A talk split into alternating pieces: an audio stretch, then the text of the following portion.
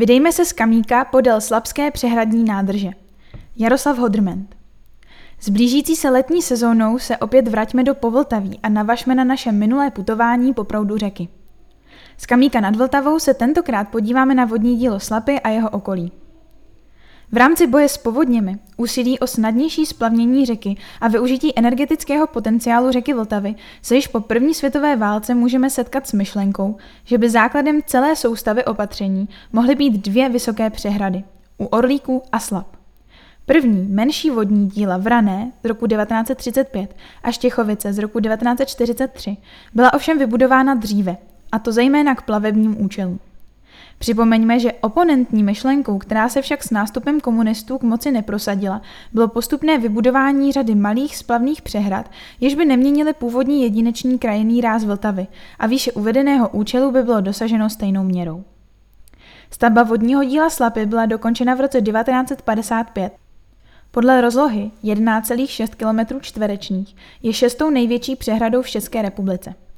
Jezero v délce 44 km, nyní vzduté až ke Kamícké hrázi, pak bylo postupně stále více využíváno k rekreaci a usadila se zde i osobní lodní doprava.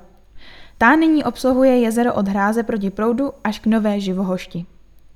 Pokud tedy vyrazíme z Kamíka nad Vltavou po proudu řeky, mineme vpravo výrazný skalný útvar s vyhlídkou zvaný Roviště, s přilehlou chatovou kolonií a kempem. Tato rekreační oblast nabízí pobyt v přírodě ve stanech, karavanech, chatkách či bungalovech. V dosahu je středoevropská cyklotrasa EV7 Vltavská. V místě je rozsáhlý revír pro rybáře a okolí poskytuje možnost pěkných pěších výletů. Horolezci zde mají k dispozici mnoho zajímavých lezeckých sektorů, rozložených podél vody. A tím se dostáváme ke skalnímu městu Velká. Jižně od něj je stejnomená vesnice, které poprvé popsal Emanuel Chalupný ve své knize Vody. Skaliska jsou žulového původu, některá z nich jsou viditelná pouze z hladiny řeky. Nesou různá místní pojmenování, například komín, sfingy, bába snůší, jezdec a nebo supí hlava. Jedná se o významnou a oblíbenou středočeskou horolezeckou oblast. Pokud si tuto lokalitu chceme projít, vydáme se z Kamíka nad Vltavou směrem po proudu řeky po Červené, přes Hojšín a vyhlídku ze skále roviště dolů do stejnojmené rekreační oblasti. Je to příjemná procházka.